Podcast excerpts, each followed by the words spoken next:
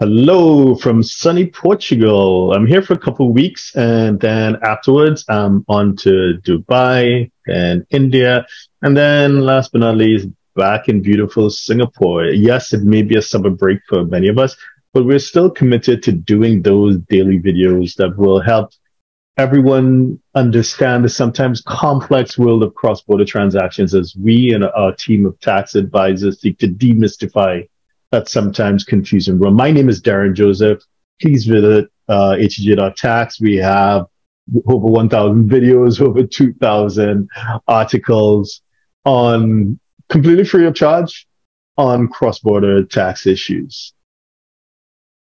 Okay, today I want to talk about uh, an American expat in the United Arab Emirates in Dubai. And I, I just need to make that clear that Dubai is a part of the United Arab Emirates. And it sounds pretty basic if you know that, but a lot of people don't understand. So UAE is made up of seven Emirates, the most popular of which is Dubai. So anyway, so he was this US expat. He was living in the Gulf area, so between Dubai and Qatar for a six year period right? Now, I, I, really think that this is an important story because we've been doing uh, business in the Gulf for quite a few years now, and it is so common, especially because it's tax free, because it's income tax free. Then people ask, well, you know, there's no official pay slip. I don't file a tax return. So how is the government going to know? Suppose the U.S. government going to know what I'm actually earning? Well, here's an example of what could go wrong if you try to take shortcuts. So that's why I just wanted to call this one out. Okay. So, so, so yeah. So this case is the United States versus Peter J. Tignini. I hope I'm pronouncing his last name correctly. Anyway, so in summary, the government is charging this individual who worked in the UAE and Qatar with willfully attempting to evade taxes in violation of Section 7201 by doing three things. One, he had his employer deposit his income in foreign accounts.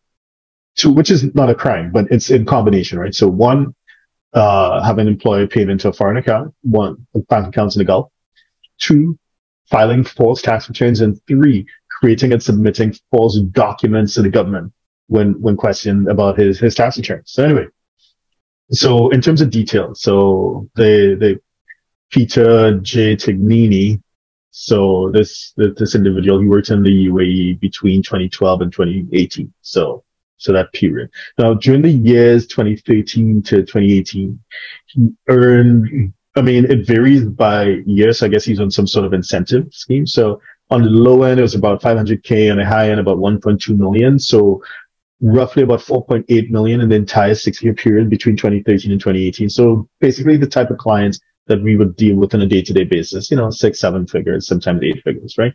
So he made about 4.8 in the period in question.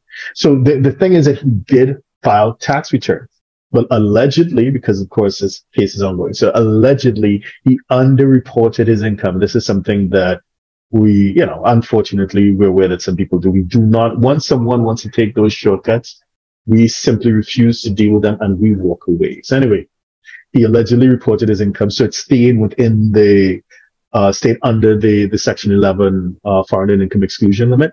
So basically, he was filing false tax returns, which showed that he owed, he owed no income tax because he was earning within the foreign earned income uh, exclusion threshold. So this is between 2013 and 2018. Now he's questioned about it in 2020 by the IRS Criminal Investigation Unit. If you've never heard of the IRS CI unit, uh, you need to know who they are. So here's some fast statistics from their report for 2022. So the CI unit executed 1,210 warrants and referred 1,837 crimes for prosecution. And they had a 90.6% conviction rate with 1,564 convictions. So I've been monitoring, I mean, everyone who's in our practice, you know, in our line of work, we will monitor what they do. 90.6, that's on the low end. There have been years when they've gone as high as 97, 98% conviction rate. So basically once they knock on your door, they probably, you know, there's a high probability that you would, uh, you know, be found guilty. So anyway, they knocked on his door in 2020. In 2021, he allegedly used some sort of computer software application to create or alter documents, which would include uh, falsifying payslips as well as falsifying his employment contract.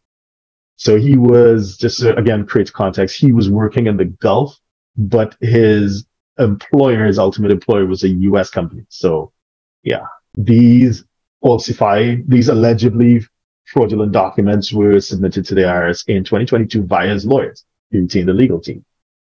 And now here we are in August 2023, when he's being charged with violations under Title 26 of the U- uh, United States Code Section 7201. So we don't know what the details are. Obviously, it's it's still under investigation. But one can speculate. People ask me this all the time. Okay, I'm working in Dubai. I'm working in Abu Dhabi. I'm working in Qatar. There's no okay. If there's no income tax, I'm working in Saudi. If there's no income tax, therefore I'm not filing a tax return outside. How does the IRS know how much I've earned? It could be a number of ways, and and we discussed that you know in other videos that the IRS uses a company called Palantir, who, uh, a, a quite high profile technology company that works with the NSA. So basically they, they know a lot about you. Chances are they know more about you than you know about yourself. But anyway, one of the easiest ways I would imagine the IRS can cross reference is via your bank accounts because most banks in the world, including jurisdictions that you would not have imagined, like China. So basically, most jurisdictions, aside from, let's say, in North Korea, Iran, Cuba kind of thing, they have signed bilateral agreements with the U.S. under what is called FATCA, the Financial Tax Compliance Act, which, despite common misconceptions, is not a tax, it's a framework for information exchange. So what these what these countries that have signed this bilateral agreement with the U.S. have agreed to do is waive their local bank secrecy laws and empower and mandate that their domestic financial institutions, not just banks, but financial institutions in general. So like insurance companies, brokerage firms, any domestic financial institution is now required by law to go through their books, to go through the list of account holders and anyone they suspect. So, you know, right now when you're onboarding with a bank, they ask you where you tax exposed. Many of us, you know, we all have multiple citizenships. We're international. We're living that lifestyle, right? So sometimes we attempted to use our non-US passport to open an account. Bear in mind that there are a number of indicators aside from what the, the nature of the nationality of the identity document that you present to the bank. So when, you're onboarding, when they're onboarding you. So if the bank suspect that you are US exposed, even though you may deny it in filling out their paperwork, but you know, you might do a W-8 instead of a W-9, whatever the case may be, even though you deny it, if they suspect, they are required by law to report you if you if you, you know if you're flagged because of one of the other indicators there i mean in the in the FATCA agreements i think there's a minimum of seven or eight but most banks have more than that. So they're looking for any hint and they'd rather err on the side of caution. It's nothing for them to report you as being us exposed even if they can't even if there's some elements of doubt they err on the side of caution. It makes sense right?